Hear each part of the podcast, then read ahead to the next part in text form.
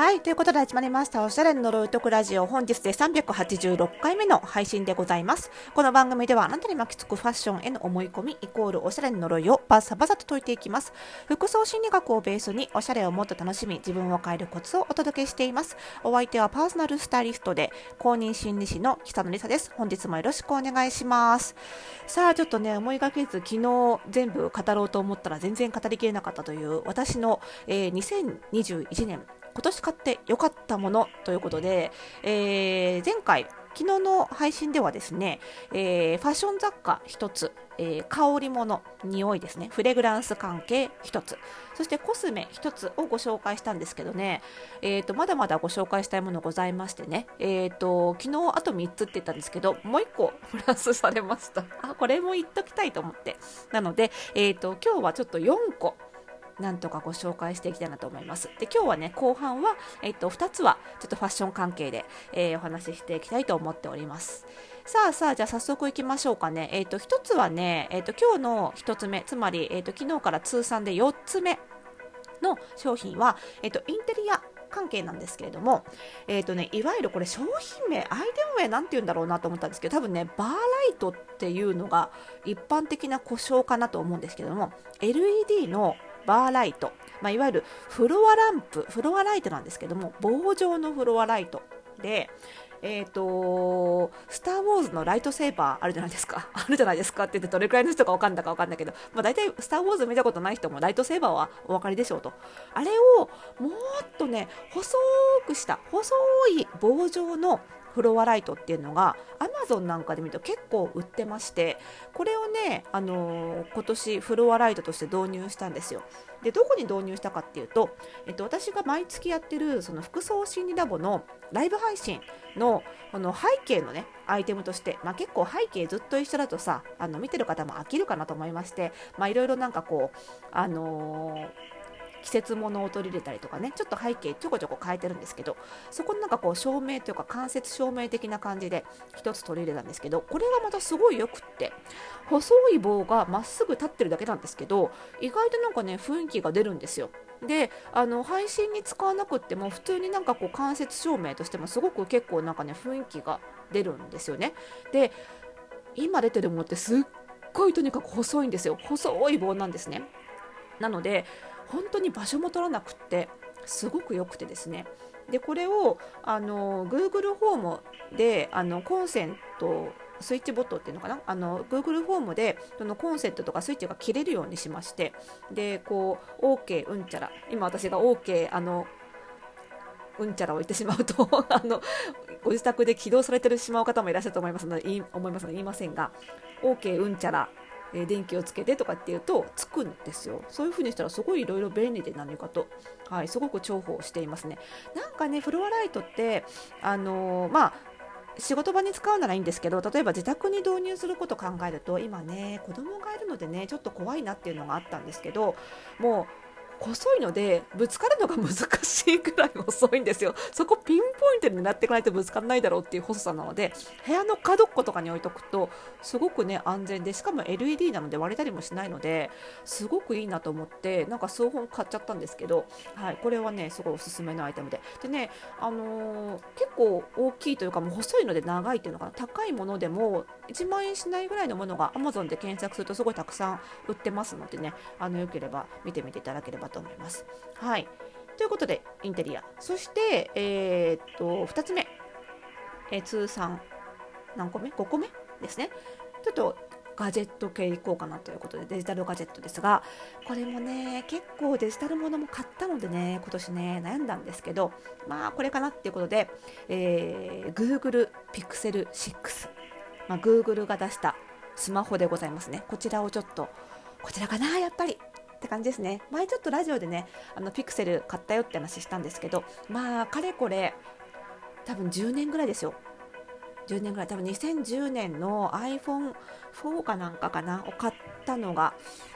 スマホの入り口だったのでその前になんかピッチのスマホみたいなの買ってましたけど、まあ、それはちょっとねあれとして。なんでかれこれ10年ぐらいもずっとスマホはアップルだったんですけどいよいよちょっと仕事用携帯と分けたいなと思って。そういうのもあってあとはピクセルのその音声入力ねを試してみたくて買ったんですけどまあ大きいんですよサイズが。大きいんですけどまあ2台持ちでこっちはなんかこう iPad mini 買おうかどうしようかって考えしたぐらいなので、まあ、そういう感覚であのテキストも読みやすいしあの動画も大きい画面で見られるしそのあのお客様の、ね、お買い物同行前に商品画像とか見るのも画面が広くていいしお客様に見せるにもいいなっていう感覚で買ったので大きさは全然良かったんですけどまあこれがね写真はそれほどカメラはそれほど使わないかなと思ったんですけどカメラの画質もいいしあとね音声入力もやっぱすごかったですね。はい、ということであのなんだかんだものすごく使っています。であとはこれ Pixel6 が良かったというよりはやっぱりね仕事用プライベート用のスマホ今更起業15年目にして今更やっと分割したんですけどやっぱ分けた方が良かったなっていうのもすごく思いましたね。なんだかんだのお客様にお金の同行の時とかあこれでなかったらこのアイテムがいいですよみたいな感じであのスマホで商品画像をお見せしたりするんですよ。なんかその時に、あのプライベート携帯だと 私ロック解除後の画面の壁紙を息子とかにしてるので 別にこのお客さん的には見たくもないうちの息子の写真がちらちら見えちゃうとかあんまりねちょっとよろしくないなと思って。でそういうのも完全に分離できるのであのすごく良かったなと。そういう意味では、まあ、仕事用スマホを買ったということもやっぱりちゃんとねなかなかあのー、ね起業しちゃうとねちょっと公私混同しがちになっちゃうんですけどいい意味でも悪い意味でもねちょっとまあしっかり分離していくっていうのはやっぱりいいもんだなということも含めてはい Pixel 6良かったですね。でこれに付随して私こうップルのエコシステムから全然出してなかったのでここ10年。知らなかったんですけどアップルだとスマホの保険って、えー、っとアップルケアがあるんですよね。だから全然考えたことなかったんですけど Pixel 6買う時にあどうしようそういうのないのかなと思って調べたらないんですよ。日本では。なんかアメリカではあるっぽいんですけど Google のサービスが。ないんですよ。でみんなどうしてるんだろうと思ったらあのスマホ保険っていうのが今あるんですよね。なんかね私が入ったのは損保ジャパンさんの子会社でマイシュアランスっていう会社がやってるスマホ保険なんですけど1ヶ月私が私のプランは470円なんですけどで、あのー、結構な範囲、あのー破損、水濡れ、故障、データ復旧、盗難までっていうね、あの、アップルケアではカバーしきれないとこしてくれないとこまでカバーしてくれる保険を見つけて、あ、こんなものあるんだって思って、なんかそういうそのアップルのカゴの中にいると知らないことも知れたっていう意味でも、まあ、社会勉強としても良かったかなというところも含めての Pixel 6でございます。はい、残り2つ。言えるかな？残り2つ。えっ、ー、と、ファッションです。ファッションの1つ目はこれ単体イテムというよりはもうアイテム群っていう感じでまとめてなんですけどシアーカットソータートルネックのシェアカットソーこれ今年たくさん買ったブランド問わず透け感のあるチュールとかレースとかのタートルネックの重ね着用のインナーのカットソーピンん？とねピンク水色白黄色グリーン茶色 6枚ぐらい買ったんですけどあの前のラジオでもねあのタートルネックを制すものは今年のおしゃれを制すみたいなタイトルで配信したと思うんですけどとにかく今年重ね着が楽しいあのシーズンだったのであのそういう意味でもシアーカット層すごく活躍しましたね。あの主役としての活躍ではないんですけど何かと重ねるっていう意味では非常に登場回数が多かったかなというところでやっぱりこのアレンジするための脇役となるアイテムってお客様には実は必要なんですよって力説してますけどやっぱりあった方がいいなって自分のファッションでもすごく実感しましたね。まあ